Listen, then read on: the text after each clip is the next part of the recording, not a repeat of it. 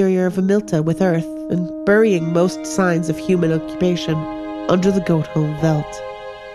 They buried the battlefields of the last war, yes, and the old capital too, but also countless farming villages, small towns, and homesteads. The flood stopped short of a ring of cliffs they call Miracle Bluffs today, held back from swallowing the seaside trading city of Stageport. Now, with the old capital dead and buried, Stageport is Amilta's greatest city, depending, of course, on how one measures greatness. Today, the crew of the Westbreaker puts ashore in this ancient city to see its greatness, or what passes for greatness, for themselves. Welcome to Sort of Symphonies.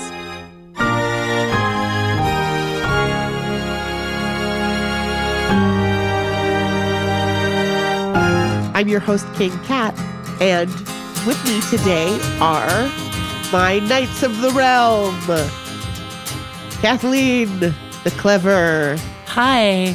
Nick, the bold, Hi. and Kirsten, the terrible. yup. Apt, I tell you. Apt. Very much so.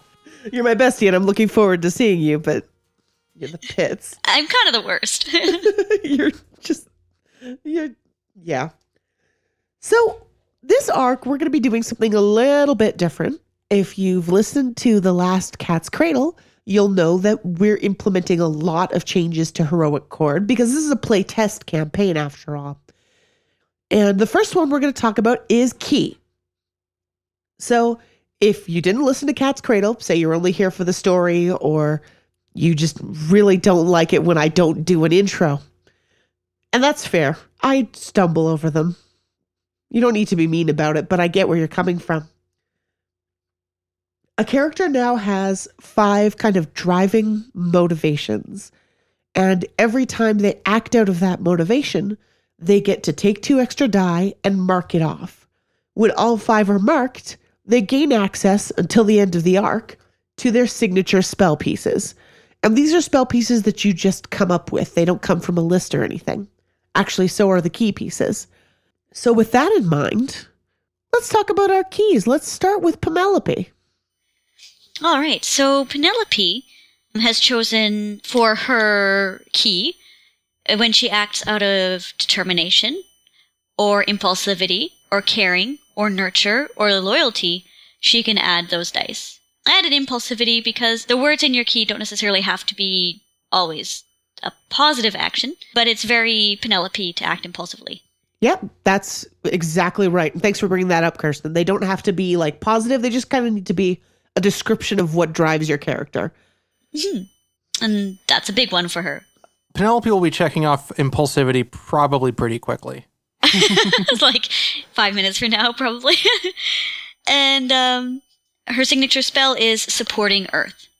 And she'll be able to use either the piece supporting or the piece earth in combination with other pieces, or cast the spell supporting earth. hmm I kind of like the sound of the spell supporting Earth. I haven't quite decided what it would look like, but I like the sound of it. Yeah. Well, I mean, like it's every spell. It depends on the context you cast it. I think that during my arc, I used the spell Be Calmed Sands to do like five different things. True. You're not wrong. so Tissa's keys are discovery, compulsion, empathy, destiny, and love. Oh, I like those a lot. And her signature spell is chiming roots. I like that a lot. I think those really kind of those are very Tissa. Those are those are very good ones for Tissa. That's kind of what I was hoping.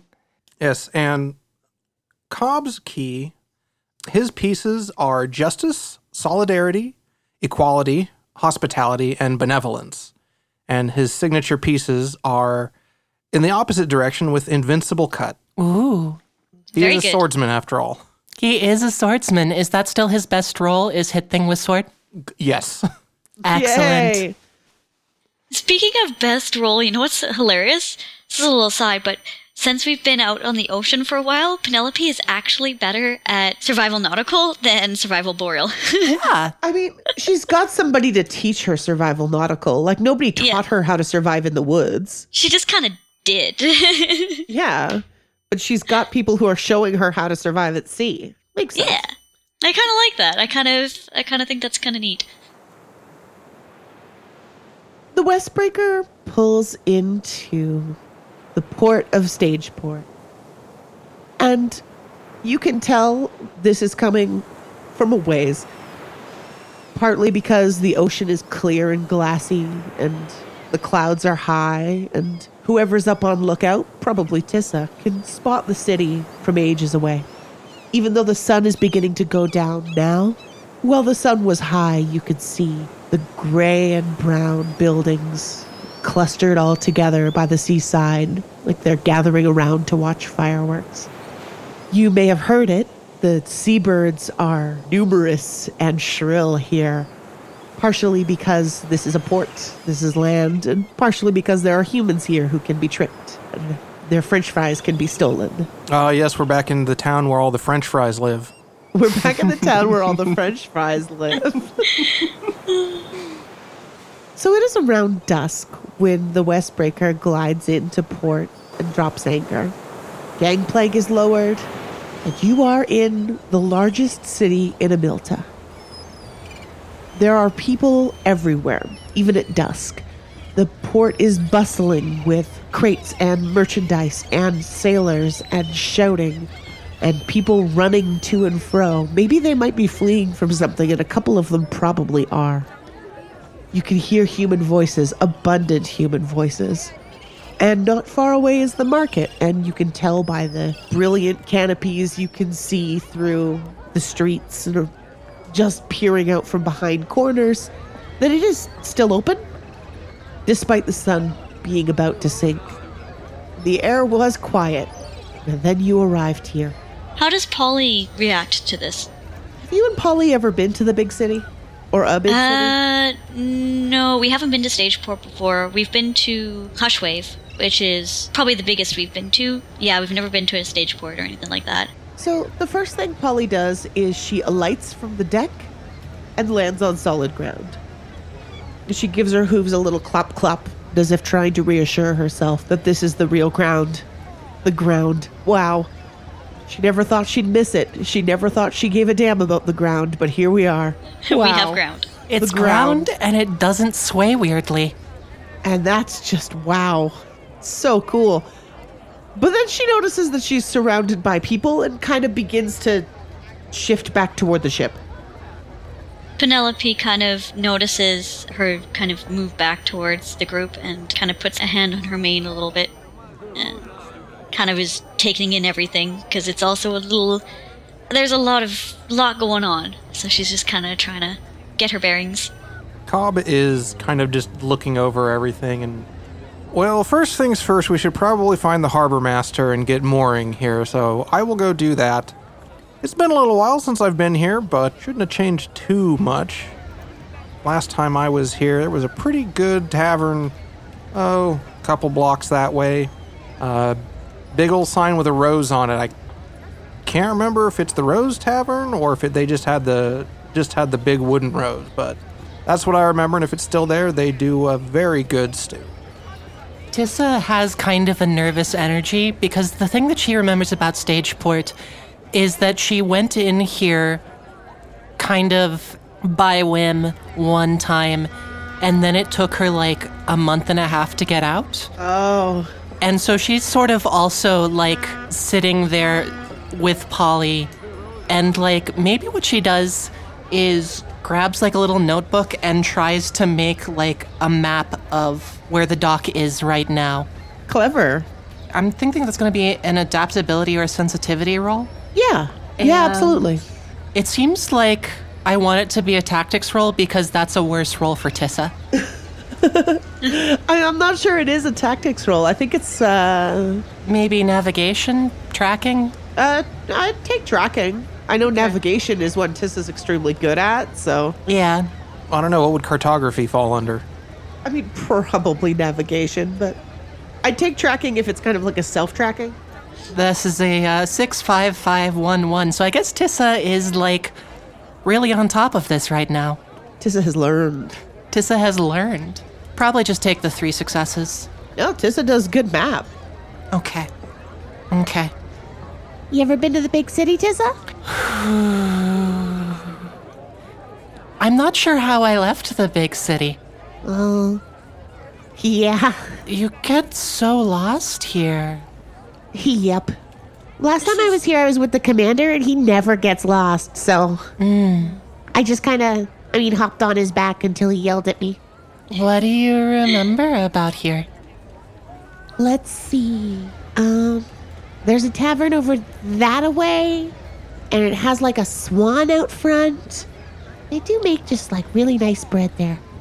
Um, let's see. I spent a lot of time following the commander around because he was acting weird. Weird? Yeah, weird. Even weirder than usual. I followed him around, but I never solved the mystery. But then I got distracted. Because look, the rocks here, they come from everywhere. Oh, She points at a nearby building. You think that's indigenous to here? That's nowhere near indigenous to here. where's it from then? It's from up north. Oh, Not too far up north, but you can mm-hmm. still find stones like these under the veldt. oh, Yeah. oh. My hometown is built out of rocks like this. 'Cause the plants are kind of like that too, because, like, everyone has these little uprooted plants, and they're kind of, some are from here, but they're from all over too. Yeah. Huh. Gardens, Penelope. Yeah, yeah, it is. It is like a garden. So what are you guys gonna do once Mr. Cobble gets back? Uh, Tissa blinks. Where, where is a good spot to like stables? There might be one around here. You can get Polly to go in a stable. Hmm. Somewhere nice and a little bit more serene for Polly. Might be good. You guys could go exploring the Undercity. Undercity? Is that a thing? Oh, it's a thing. It's a thing, all right. And Clara, um, you can tell by the shift in Clara's posture and demeanor that she's doing the equivalent of lighting a flashlight under her chin. Penelope yes.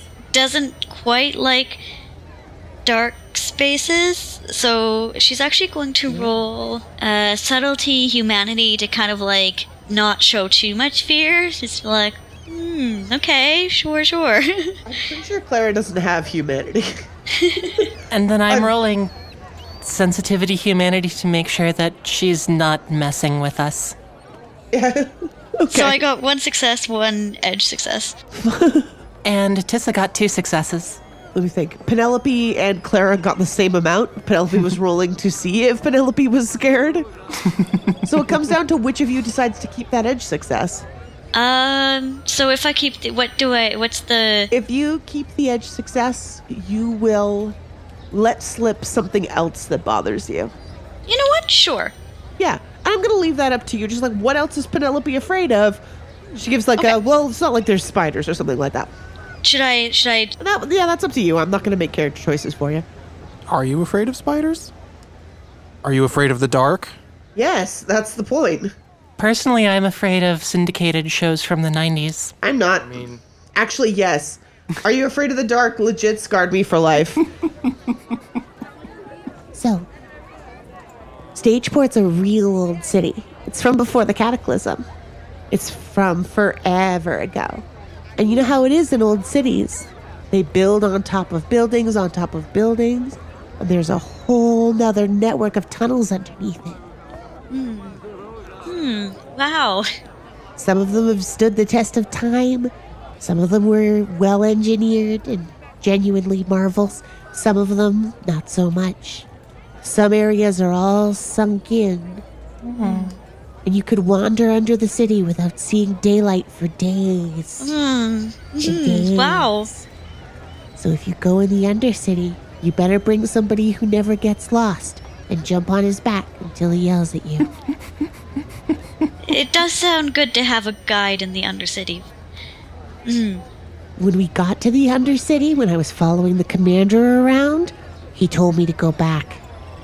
He told me not to go in there. but I really wanted to see it. What was he doing? I don't know. You followed it. Um, well, mm, I guess that's not so strange. I guess I don't know what you're doing most of the time. Does anybody know what anybody's doing? I don't think anyone really knows what anyone's doing.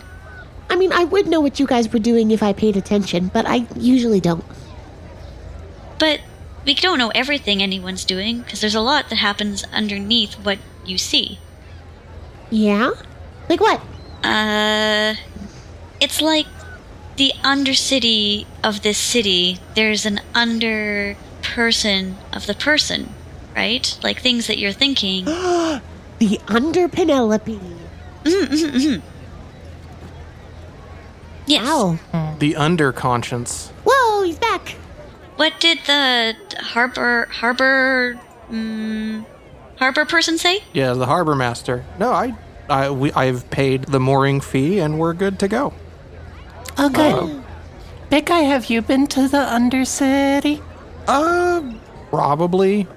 It was one of those things where certain parts of it are kind of tourist trappy, and uh, I, I've been to a couple of them. It was fun.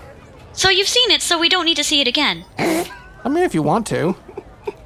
There are still a few things in the Undercity that are active, I should say. There's a couple of restaurants and little shops down there, usually in very specific districts. A lot of it is just kind of run down buildings that they just built on top of. There's food down there. In some places. Again, m- more of the touristy parts of it, you'll actually see like people still have uh, shops and stuff down there. Oh, you want to go get some underground food? Sure, we've got all of this pirate treasure. Huh. Uh, we do have a lot of money um, for food. I'll go get Sot to give us some spending cash. And then um, Marcus kind of walks down the gangplank, gives you guys a wave, proceeds down the street. Does not say anything. Oh, wait, Mark, Mark. Hmm? And he, he stops and turns around, looks at you, puzzled. Are are you usual. coming with us, or do you have your own your Um, own things to do? I have uh, people I need to connect with in the city. Uh, oh, okay. Um, you have a good time. They've all become obsessed with the Undercity, Marcus, so don't go spooking them. The Undercity is not quite as dramatic as. I'm assuming either Cobb or Clara told you. Probably Clara. Penelope kind of like her shoulders kind of they they kind of settle down to their normal position. Huh. I, I I did hear there's food there. That might be nice. Well, hmm. Okay. it can be difficult to navigate uh, without being able to see quite as many landmarks, but Sometime you're going to have to tell me how you can tell where things are without looking at the sky. But you have to do things. Right? Yeah. yeah. Yeah. Mm. You'll excuse me? Mm. And he proceeds on his way. Clara's like, weird. Anyways, and Cobb like hands out little coin purses. I had sought Marcus down for a hundred farthings, No. whatever the money is Oh. here. It's big Oh. it's big nerd dollars. Get it right. It's big nerd, it's big Yeah, nerd B&D. dollars. You guys- a hundred of them, okay? Listener, don't worry about it. Whatever it is, there's a hundred of them, okay? Here, don't sp- don't spend it all in one place. If you'll excuse me, I have detective work to do. then she carries off after uh, the direction Mark has walked in. Uh wait, Uh, wait. wait. Uh, Wait, wait, this seems like a thing that I might want to follow up on later. Just wants to do an ether tie because I think she's still worried about getting lost. yeah, no problem. Okay. This way you can always find me, Clara. And as long as I keep my quarry in my sights, we won't get lost. Mm, mm. My prey. I, I, I, are you sure you? Maybe Marcus wants his privacy. Or maybe he's being blackmailed by some nefarious syndicate run out of the seedy underbelly of Stageport. and he's trying to hide it from us because he's too proud to admit that something's gone horribly wrong. And the only way that we can help him is to stumble across it innocently. Tissa looks to Cobb. Do they have this? I, I think Clara reads too many trashy mystery novels. The mention of like a syndicate and stuff, Penelope kind of like clutches the the coin purse a little bit closer to her and is kind of like shifting, looking at the people walking around the harbor. Like, could you be a thief? Could you be a the? Could you? Oh could you? I don't think you have to worry about any sort of syndicates, Penelope, but you should be on the lookout for pickpockets. Okay. She like Penelope sticks her coin purse down and like uh puts it tight on her belt and sort of right in front so she can feel it. I would imagine she's just going to hide it under her hat. I am quite hungry though. Should find some food, big city food. Yes. come on, I'll take you over. I'll take you to the Wooden Rose. We'll see if that's actually its name or not. Mm. Bye. Have Bye, Clara. Have fun. Be careful. Bye. No, you. So, a ways down the block, down a still busy street, despite the setting sun, there is an establishment with a dark reddish brown wooden exterior, accents that were probably once whitewashed but are now flaking and gray. And there is a weather beaten sign featuring a red rose. And what's inside the building? What is inside the building is what scientists refer to as a dive bar. Hmm. Oh. Okay. It is crowded, it is messy. There are some tables. The regulars are slouched over as if resigned to their lives in this place. The staff move effortlessly among these slouched over husks of people. The staff also seem a little slouched. I think I see a table over there. Penelope, go uh, go sit down and I'll get us some drinks. What do you want? Uh, ci- cider? Anything for you, Tissa? Yes. Last time I was here, they had a really good, uh, they had a really good ale. There was this thing that I had last time that was way stronger than that. And I haven't had that since, but maybe, oh, I don't know. I'm sure they have spirits here. They did last time I was here, and it doesn't look that different. Mm, mm, mm. I'll come up with something for you. Have a seat. Penelope like quickly starts making a beeline for the table furthest away from the rest of the people in the like corner of the room. She does not like crowds and this crowded space. Two edge successes on subtlety humanity. Everyone can tell that Tissa is totally gawking. I mean, it can be a little bit hard to tell with the face, but mm-hmm. With the face covered and the big floppy hat. And maybe a cloak hood too, somehow? I'm not quite sure how that works yet. if you're always wearing it, I'm going to have to do a lot more jokes about how little you can hear. Probably the hood is not up. Cobb is just he he kind of walks up to uh, a sort of an open spot on the bar and raps his knuckles on it and says, uh, "Hey barkeep, could I get a couple of ciders, uh, pint of the ale, and can we get a rusty nail?" There's a stern looking young lady behind the bar. She is all of maybe five feet tall. Got hair pulled back tightly from her face and kind of a hawkish appearance. And she just gives you a nod and sets about procuring the drinks. All business. And then returns with los drinks. Thank you kindly. You ordered four drinks? Yeah, four drinks and uh, three orders of the house stew. That'd be great. And Cobb sort of like drops the right amount of B and D on the counter.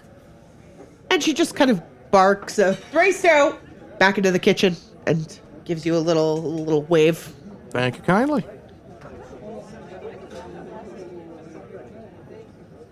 Cobb kind of does the little like uh, like drinks, like holding the drinks up above like shoulder line to make sure that he doesn't spill anything or bump into anybody.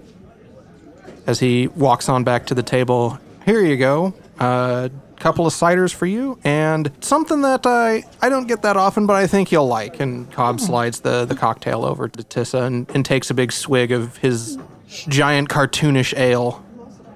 Thank you. Oh, it tastes like the South. Yeah, they're uh, they're not bad. I forget what's in them exactly, but uh, they're always good. They do sneak up on you though, so don't have too many. There is in the corner a woman. She is dressed like a cartoon sailor with a flowy blouse and a tight bodice, and she sits on a stool and is singing a low, strong, mournful sort of tune. Someone from the audience, a tallish fellow with glasses, gets up and begins accompanying a number he apparently knows on. Uh, let's say a fiddle, just because I, I don't want to steal Cobb's accordion thunder. I was gonna say a zither. Ooh, those things aren't deeply portable. That's true. Um, how about a dulcimer then? A dulcimer. They're relatively portable. Yeah. Well, not like a hammer dulcimer. Those aren't, but You know what? Like like a flute. Let's say a flute. okay. A flute is mad portable and fairly universal. Mhm. And she is winding through a song about love and loss and tragedy and old friends.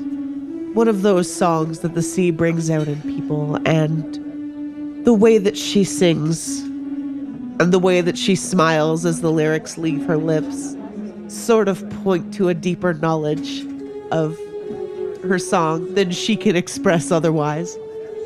She gives a nod to the patron who's come up to join her. They both kind of exchange a look. They clearly know each other. And some of the regulars look up, sit back in their chairs to watch. Some of them begin to sway. Many more of them just order another drink and do nothing. No, this is an old one. I haven't heard this one in a long time. Oh. What's it called? Uh, alas for the Mist Rider. That is better than what I had.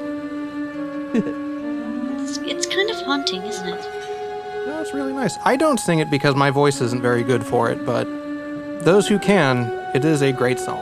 And a staff member winds through the crowd to bring you three bowls of hot beef stew. Thank you. It is golden brown and full of carrots and potatoes and other tubers. You know, a solid, easy food. It has a complex, spicy scent that you kind of expect in a port town. Hmm. There's some of the same stuff in this as in the thing that you got me. That would make sense. It's it's different than I've other ones I've had before, but it's quite nice. Well, it's what left an impression on me. Hmm. I wonder how they get that sweetness to it. And alas for the wind ride. Oh, wait. Alas for the. Mi- blah! Meow! Meow, meow, meow! No, it's And- not the Meow Mix commercial. Meow meow. and the worst part is just like Nick is there verbally edge guarding. So every time every time I'm about to recover, Nick has to get another jab in and kick me out. and I'm like, wow, pew. And then I lose a stock. That's how it goes. That's how it goes. The last notes of Alas for the Mist Rider trail out into the bar. Some of the audience claps, many of them don't. Many of them just go about their drinking. Tessa claps. And the bartender brings the singer a mug of something, and she just, without retreating to a table, just sits with it in her lap and drinks. The patron with the flute sits nearby. They exchange a couple words. And once again, the bar is quiet. I wish you'd sing another song. It's, it's, it's so nice to have the music. Well, I could sing something, but unfortunately, I did leave all my stuff back on the ship, so. Well, she wasn't singing with an instrument before the other one came. That's true. You should go ask if you both know something. Duet. That sounds like a good idea, actually. And uh, Cobb sort of like finishes uh, probably the rest of his ale and like tries to eat as much soup as he can. and gets up to go talk to the singer gal. Uh, up close, you can see that she is not particularly tall, not quite as short as the barkeep, but sturdy. She's got kind of a muscular appearance, very direct eyes, dark skin and hair, wide brown eyes that look directly at you as you approach. And there is something weirdly familiar about her in the way that you find most of your own type familiar. Which is to say, even when you meet a strange navigator, you are, after all, friends of the same friend. That was quite the rendition of uh, the Mistwalkers. Cobb immediately forgets the song name. Thank you. Sounds like uh, sounds like there's a little bit more behind it than just learning the lyrics, though. Well, that's how sea songs are, isn't it? You can know them, and then you can know them. she puts away another deep gulp of what appears to be the ale. Can you roll me sensitivity humanity, please?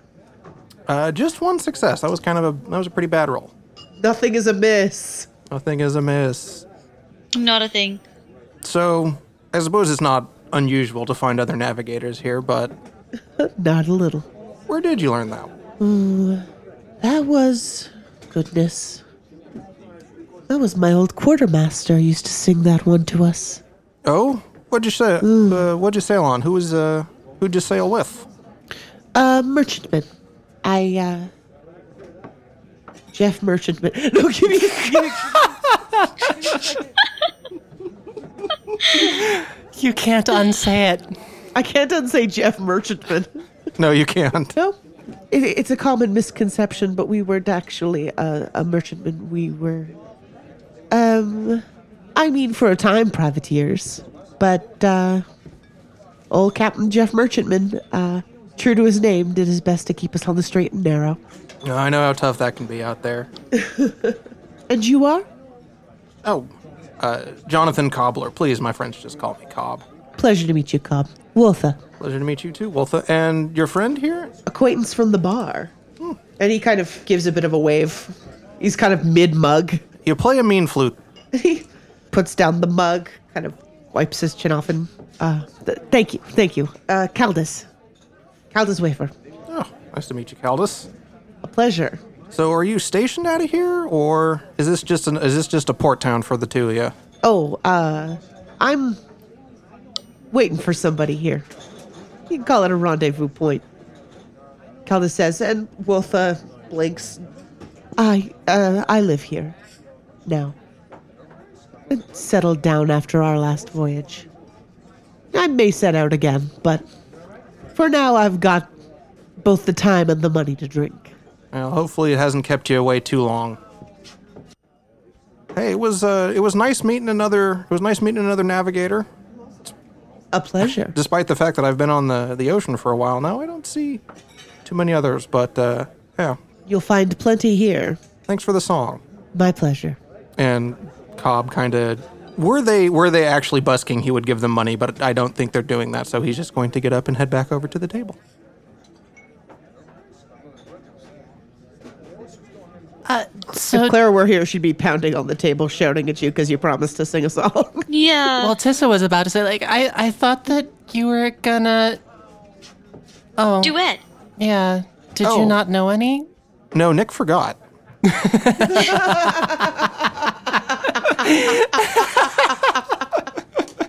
uh, Nick uh, just came off of like 10 hours of working. no, no, that's legit. Yep. No worries. Understandable. Everybody send Nick your power. You won't be hearing this until after Nick's crunch time is over, probably, but send Nick your power. Send it back in time so I can get it now. Send Nick your power through time. so, eventually, uh, Caldus comes to your table. And he kind of gives a little bow. He is a tall fellow, uh, probably about Cobb's height. He He wears a pair of little wire rimmed spectacles. He has dark hair pulled back tightly against the back of his head. And he says, "Eh, Um, so I, uh, I hear you guys just came into port. Yes. Board that big old ironclad, right? Yep, that'd be us. We're uh, we're shipping some friends back up to uh, to where they live. Oh, you have friends from up. Well, we do Yeah. now. Yeah, everybody's got friends from all kinds of directions these days. Oh, uh, we haven't met. Uh, Caldus, wait for him. And he, he holds a hand out to, uh, to Penelope, who's probably closest. She shakes his. Penelope. Penelope, where have I? Not gonna worry about it. Have you been to Stageport before, Penelope? Never. This is my first time in a city like this. Oh, who is it? I'll remember later. I'll remember later. It's a. It's a. It's a city for sure. It is that. And there's a sudden commotion up at the corner where the two were playing their music. Somebody has come in and kind of breathlessly run in from the street to talk to Wotha. And she immediately throws back the rest of her drink and makes a run for it. And Count is just like, oh, What's all this then? no clue, bye. Uh, but Penelope kind of just lifts up Bye? a hand and waves. see, this is why you get lost here, is because there's always everything all of the time in all of the directions. There's too much everything. There's a lot of it anyway. There's a lot of it. It can definitely get a little overwhelming. Tissa looks at her glass, which has none of it. There's a lot of it. now I warned you about those. Do I need to? Are we going to be carrying you back to the ship tonight? No, no, no, I'm okay. So Caldas eventually returns, uh, breathless, hair's coming loose a little bit, blows it out of his face with a little puff. And uh, so, um, would you like to join us? Uh, sure, yeah, yeah, yeah, yeah. Yeah. Oh, here's the thing. People run for Watha when there's a horror around. Oh, well, yeah, and then we definitely need to, right then? It'll be just. It'll be like old time's sake. Everybody, let's go. Uh, all right. Caldas kind of now, if uh, if you'll excuse me, I'm going to um help. I'm probably gonna help. And he thinks a minute. Yeah, I'm probably gonna help. Excuse me. Well, lead the way, and and Cobb finishes whatever is left, whatever he's he's left over there, and and follows. Need you grab anything? Um, Cobb has his boot knife. Cobb left most of his stuff on the boat. Tissa has her spear because she never doesn't, and maybe that's one of the things that makes her a little bit like not great socially is that she's always carrying around a weapon. Yeah, maybe. I think this is great socially. so the four of you round a corner. There's a commotion. There's not as many people out on the streets as would have been during the day, but of course the horrors only come out at night. And about four blocks away from the still unnamed tavern with the rose on its sign, there is an old decaying husk of a building, half sunken into the ground. And out front of it, you see a creature. It stands about the size of like five cows. No, give me a second. That's that's a really big creature. I gotta stop thinking of everything in terms of cows. Also, five, you're right, is a lot of cows. Are they like standing up on each other? Ah, Is it tall? edge guarding. How does it compare to like airport Tim Hortons? About the same size as poor horns. Why? Why? Why? Why? Why? Okay. You see in front of this decaying building a creature. It's about the size of a horse drawn carriage, but its silhouette is complex.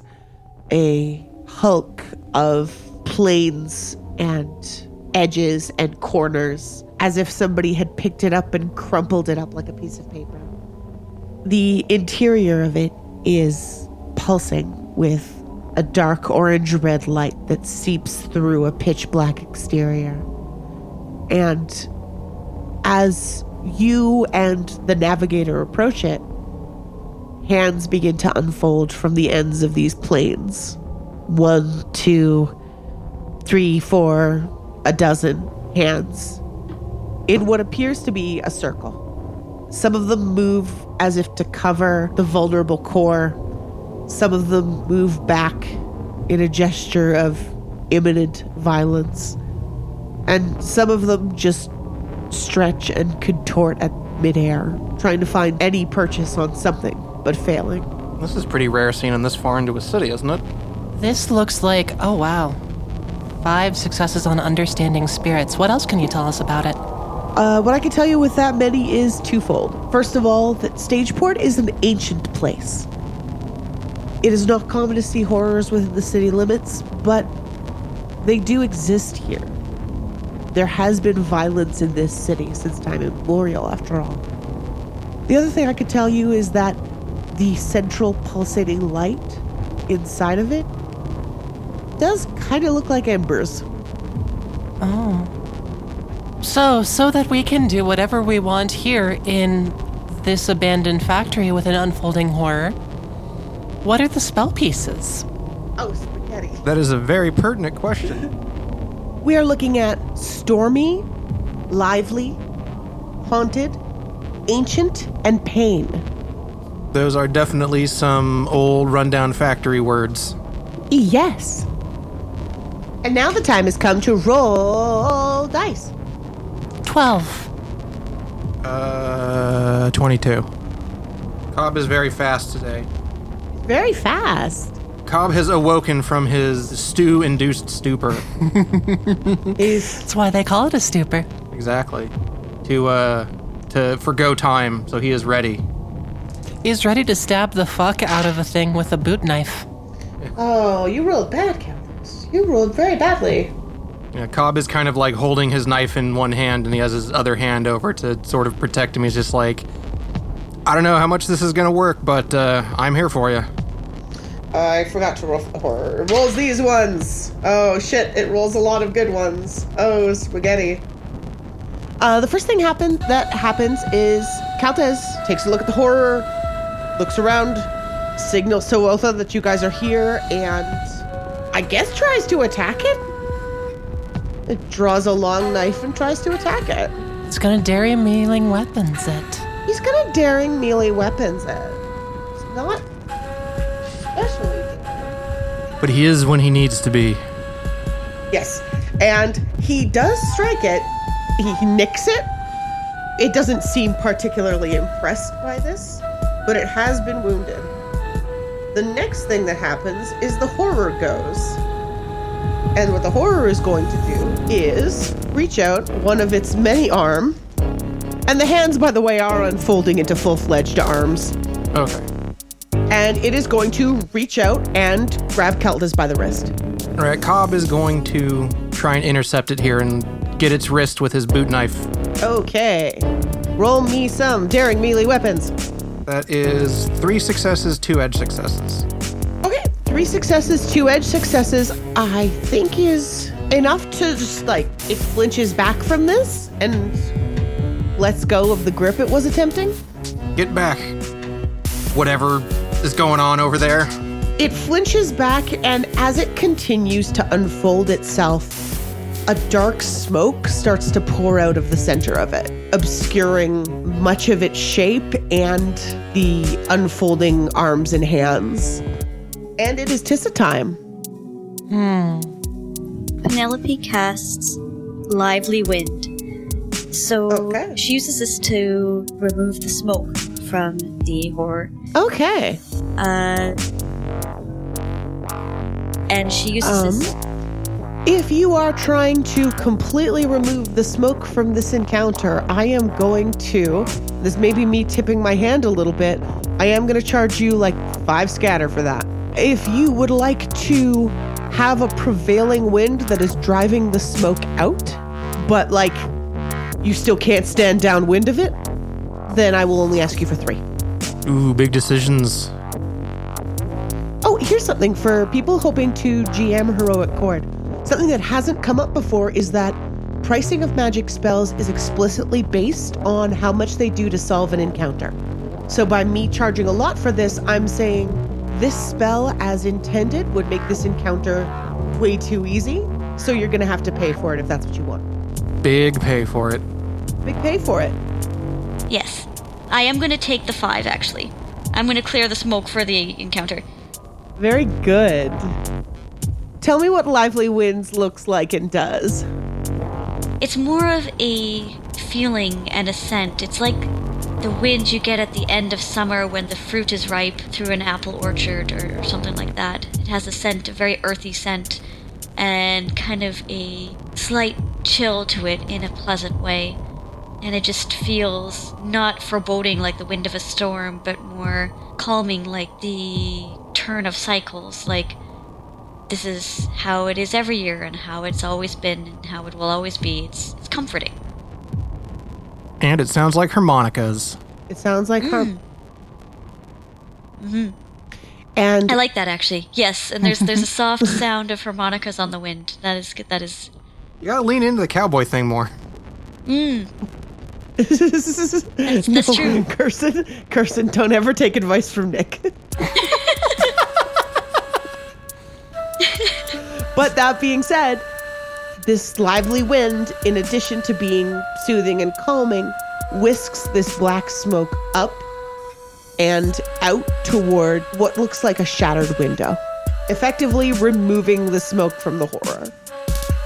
And now you can see the tangled up mass of rough edges and glowing red insides that this horror has been trying to obscure.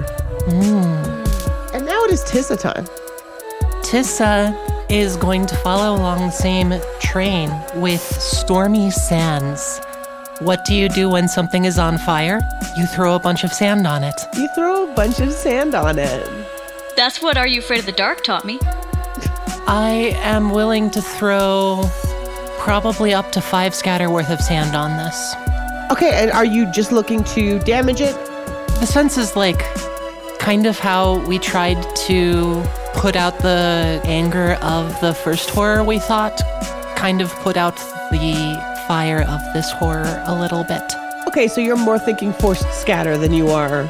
I'm more thinking scatter than I'm thinking damage, but if this is more a damagey thing to you, Um, no, I dig it. What do you say to picking a round number two for one? I'll scatter four. Okay. All of the dust in the room sort of lifts up and swirls around and whips through the door a little bit, or sort of the collapsed entryway, and piles into the center of this horror. It's stuck there for just long enough for you to see it glow through all of the accumulated dust and shake it back off. Speaking of shaking it off, the next acting time is the horror. And the horror hates all the things that have happened. So it gives a dramatic gesture, like the arm swing of a particularly bombastic person in the middle of telling an exciting story, but 10 times, all in a complete circle. And emits a dull roar, almost too low pitched to hear. And as it does so, three balls of burning debris materialize in the ceiling. And they fall at. I'm rolling again on a six. Big bunny, big money, no no whammies. One of them is falling on Cobble. No, I said no whammies. One of them is falling on Penelope. No. And one of them is falling on Wotha. My notes say this can be avoided, but almost all of these people have taken their turns already. Yes, yes we have. Um, so I'm just gonna make everybody take damage. Four of them. This massive hot debris on fire just materializes above you and clatters to the ground on top of you. And you can see through the smoke and the sand a flare inside the horror as it does this. And the place is bathed very briefly in red orange light before it dies down a bit. Begins to pulse in a steady, breathy rhythm. The reason she took damage is because we're going to have a character use their key. Wotha is going to activate her courage key and roll a fistful of dice for the express purpose of punching it to bits. Just lay into this thing. Cobb is sort of like getting out from like throwing off the burning wreckage and is just kind of like, oh, oh, okay then. As she just runs up to like clock this thing. She absolutely does. She runs in, adjusting a glove on her hand, and just barrels right into this creature, unloading on it with both fists. And as she does, it reaches some of its arms around to grab onto her and try and stop this onslaught. And to an extent, it does. But before it can slow her down, she has landed a couple extremely cruel uppercuts to it. But now it is holding fast onto her arms. And the horror is. It's its turn. Oh, did I mention I gave it a bunch of turns? Well, it does have a bunch of arms. Yeah. It is going to. Also, there is only one of it. That kind of makes sense. And there's also kind of 10 of it. Yeah. It is going to make a roll. Try and disrupt the person who gave it so many uppercuts. And it kind of pulls with off her balance a little. And it is time for a fresh round. Fresh round. Fresh round. Call Anybody this your it? first. He is first because he is a slow boy. Slow boy who doesn't quite know what to do here. Um, I know you took that. He is going to. Oh no, this is a terrible spell. This is an awful spell for an awful boy. Okay. Does he also have shark? he doesn't have shark.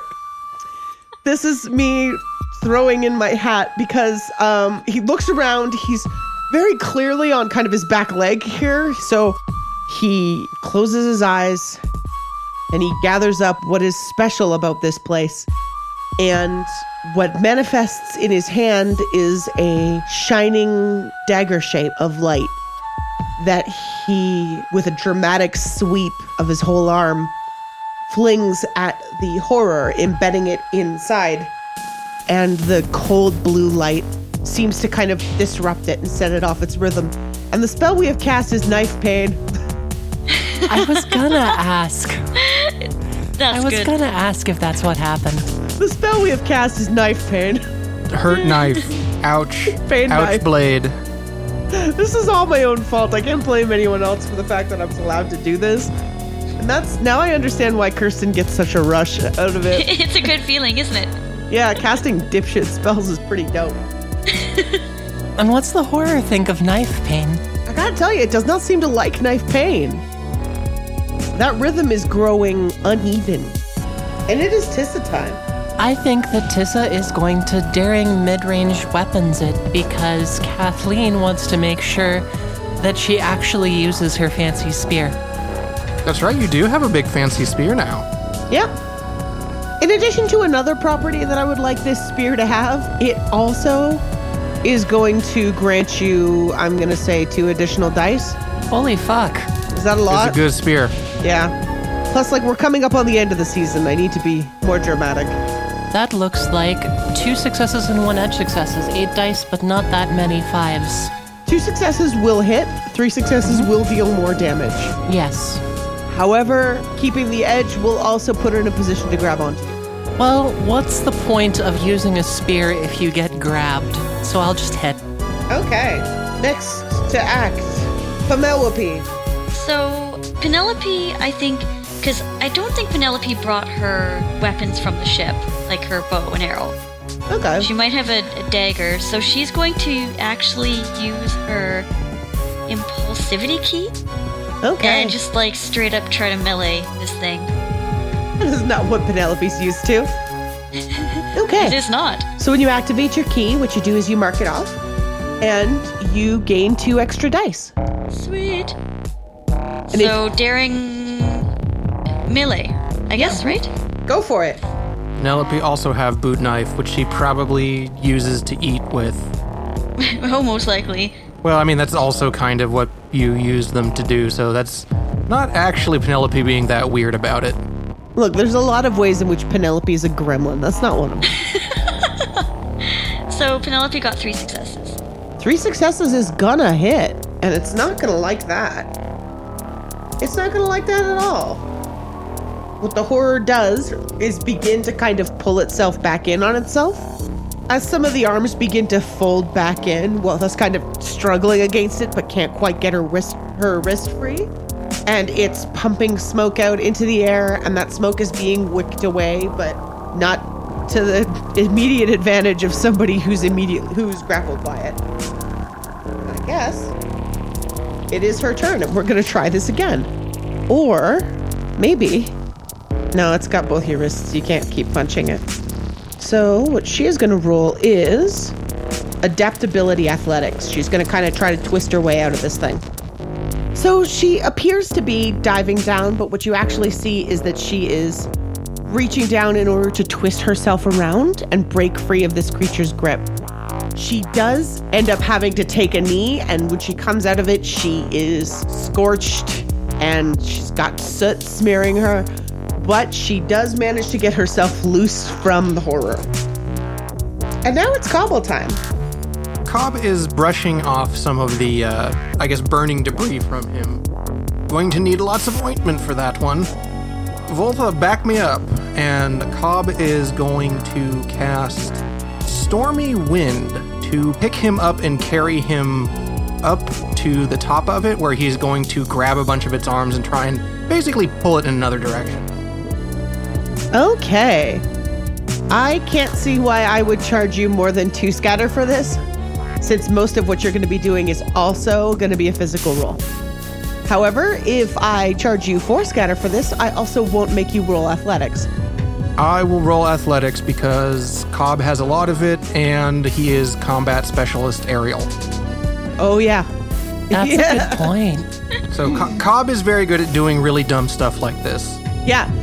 Uh, what combat specialist aerial means is that if this wants to prevent any of Cobb's attacks, and it can, it's first going to have to beat him on an athletics roll. So make that athletics roll. It's gonna, by the way. because it still has an action left, which it's gonna try to use to stop this from happening. Uh, let's see. One, two, three, four successes, one edge success. Oh, that's so many. Cobb is very good at this. It got three successes. It rolled really good. Yeah. but it is not capable of stopping Cobb from just jumping on it. This, this is literally Cobb's second best thing. Great. It's time for a fresh round. Cobb has the horror in uh, full Nelson. It's like more than a full Nelson. It's like a 300% Nelson. It's a couple. It's a Nelson convention. Cobb is like trying, basically, he is like grabbing arms and trying to like twist them up like a big bundle of wheat and just grab this whole thing and just basically try and like pull it backwards and twist the whole thing up. Very good. It's time for a new round, which means it's the horror's turn. Please don't do this to me, the horror seems to say. But It doesn't say that. It just wrestles and and it crackles and sputters in anger, but fails.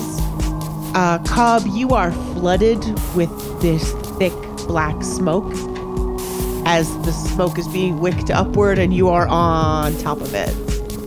And you get the immediate impression that you shouldn't breathe it. That is a good impression. That's the impression that you get. Cobb is thankfully good at holding his breath. Yeah, oh yeah, I guess, huh?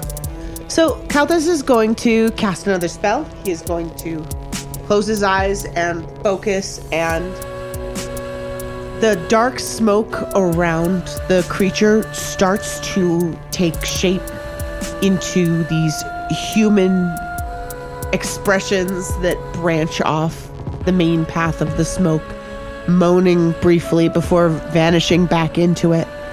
They stretch away from it and seem to claw at the horror. They reach into the smoke and pull others of their own kind out. And we're going to try to roll. Oh, why did I? No, you have one understanding and no focus? You knob. So what Caldas has cast is Haunted Darkness. Oh no, we're using the darkness again. Okay, infiltrators have an ability in season two called sympathy. That whenever they scatter, they can roll understanding focus to force their opponents to scatter as well. However, he's not suited to using this ability. Oops. No. Tissa time. Tissa has seen the opportunity with the smoke sort of trying to turn back against the creature and Cobb wrestling with the arms and is going to make an attack but is also going to throw two scatter into finding pain in order to stab Morgooder. Oh, very good. Oh, very good. I like finding pain. It's, it's a little it's a little brutal, but I guess Tissa's going all in on the metal today. Yeah, I guess so. We have a heavy metal Tissa today. Two edges and one success. Not the best rolls, but I think that she's committing to this one. You know what? If you keep the edge successes, all of this damage is going to be physical. I'm not going to give you the scatter damage option. Yeah, that's acceptable. Okay. But that is definitely enough to make it unhappy. I think both is just going to rush it. Cobb is kind of like gritting out through all the smoke.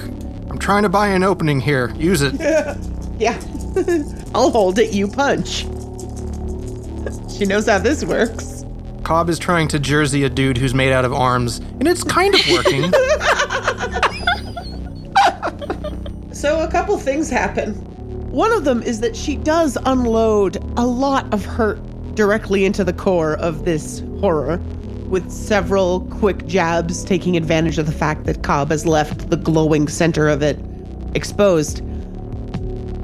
But the problem with the approach that she's taken is that it is requiring her to be very close to it and breathe a lot.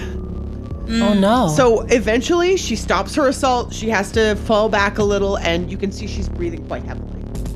I was wondering, could I daring athletics to try to tie up some of the hands? Yeah, I'd absolutely allow that. That sounds daring and athletic. Three successes and one edge. No, three successes. And I, well, actually, let me let me roll it. It's not. uh Can I get daring athletics from Cobb as well, please? Oh no. My thought is that it has to beat both of you here. Oh, I see. Yeah. two successes, two edge successes. Oh, it does. It rolled good. So it doesn't get loose from Cobb. It's not Cobb's turn, so it's not time for that just yet. But it is much stronger than it appears to be and manages to get out of the way of Penelope by just kind of brute forcing back against Cobb and shoving him backward. Sorry, sorry, hold on, I got this. Which he is saying through the smoke and probably also over his boot knife, which, I mean, he didn't just drop it, so it's probably in his teeth. It's probably in his teeth. That's where it goes. That's absolutely the most swashbuckly place to put it. That's the most swashbuckly place to put it. Speaking of which, cobble time. All right, Cobb is going to jump off the back of this thing and like try and yank like half of it down with him, and I guess just kind of like almost do like a huge DDT on this thing. But obviously, it doesn't have a head, so you so you can't really do that because it doesn't have a head, but like close enough. How can you DDT that which has no head? Very deep. And what would you like for that? Would you like athletics or would you like melee weapons? I think that depends. Do you want to hurt it by doing this or place it at a disadvantage? I think this is just going to be an attack. Like Cobb is just trying to like wrench this thing around and do big deeps to it. Yeah, if this is an attack, then melee weapons. Uh, Cobb rolled much better this time. What did he roll? Five successes, two edge successes. Oh, that's very good. That's a good DDT. hates that. It hates that a lot. It hits the ground with like the sound of timbers snapping.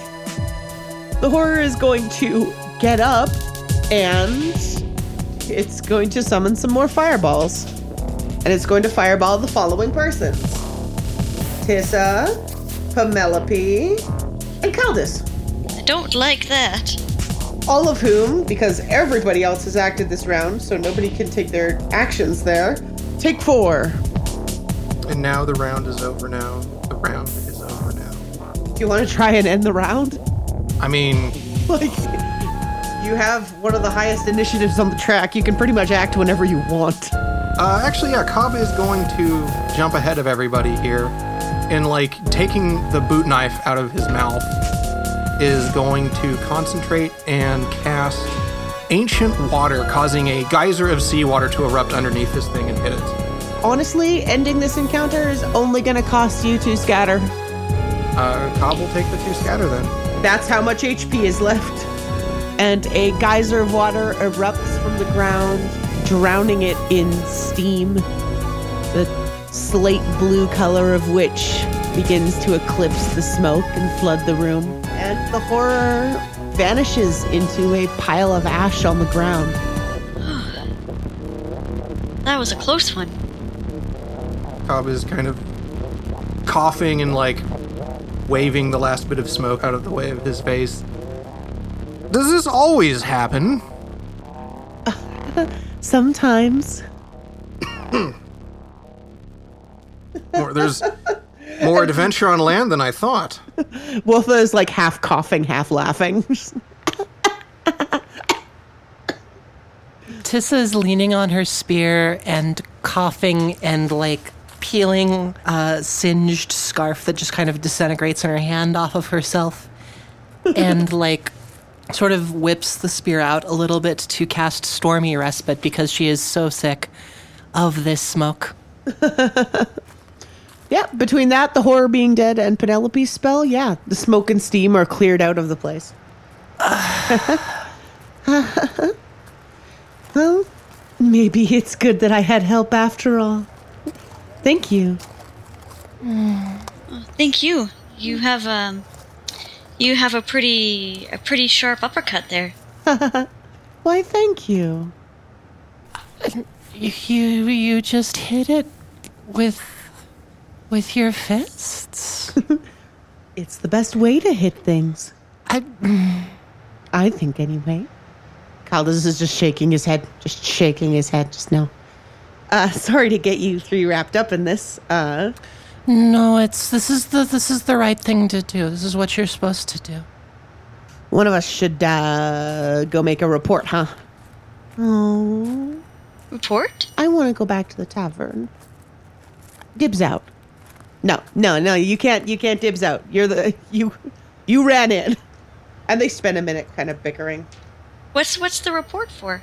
Well, um, Wilfa gives kind of a, I would say awkward, but it would only be awkward if she was actually trying. She is not.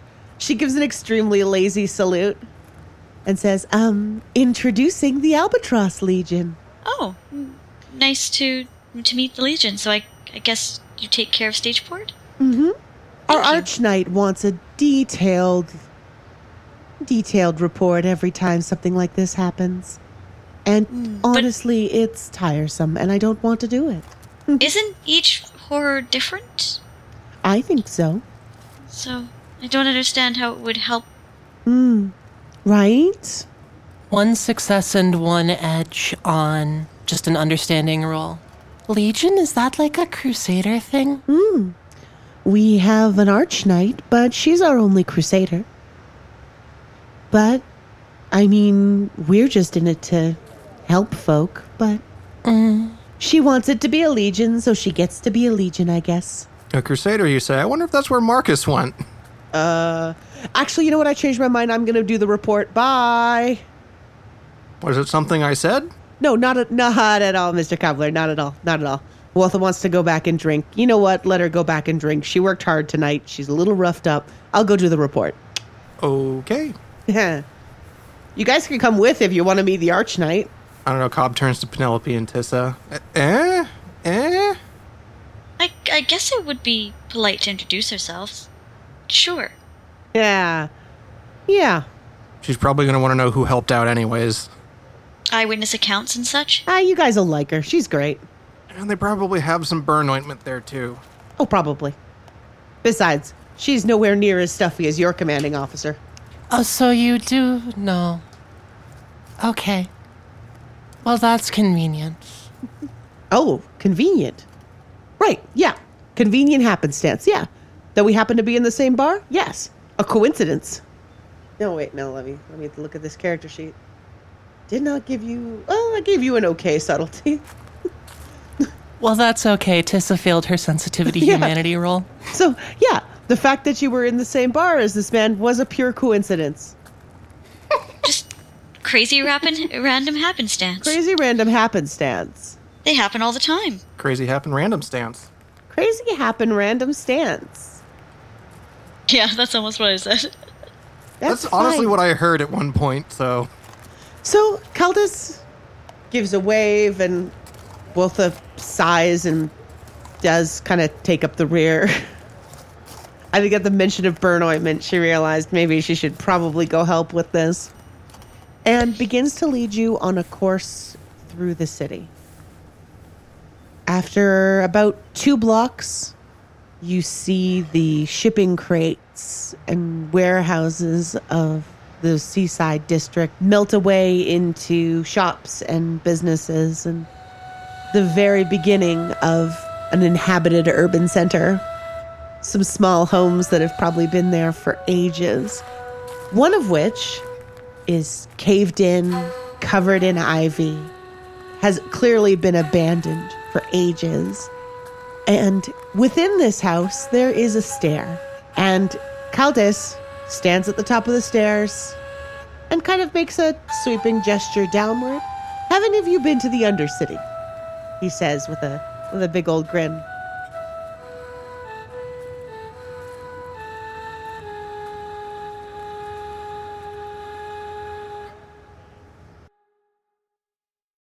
Hi, listener. This is Kathleen.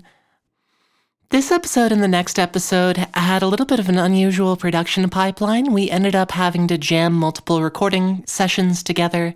And sort of as a result, I don't have a standard memory time for you. So I'll just keep things brief. Thank you very much for listening. I hope you enjoyed it. I hope you enjoy the next one as well.